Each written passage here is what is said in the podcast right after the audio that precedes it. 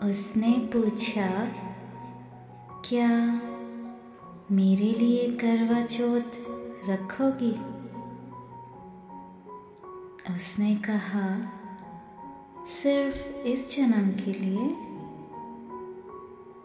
उसने कहा, मर्ज़ी है तुम्हारी।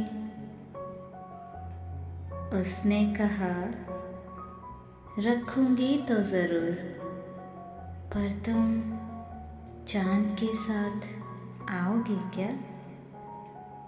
उसने कहा, चाँद तो बादलों में छिप जाएगा, पर मैं ज़रूर आऊँगा।